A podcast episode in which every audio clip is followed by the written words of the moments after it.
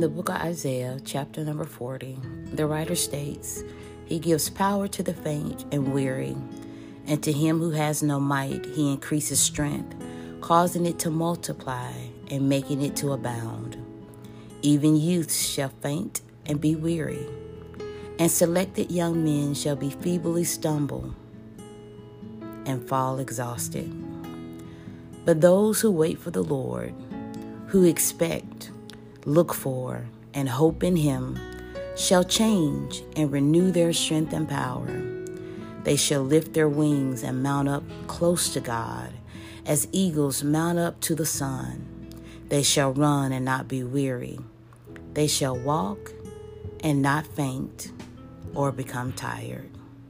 Three things. Number one, if you're weary and faint, God will give you the strength to keep going.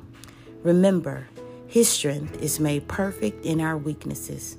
Be honest about how you're feeling and where you are with God. Number two, He reminds us that all will have days where we will feel as though we don't have what we need to keep going, to keep believing, and to keep trusting. And number three, my favorite part of this text is But those who wait for the Lord, who expect, look for, and hope in Him, shall change and renew their strength and power. They shall fly like eagles, run and not be weary, and shall walk and never faint. Wait on the Lord Wait on Him because He will change you. And not only will He change you, He will renew your strength so that you can keep moving forward in your life. But look for Him.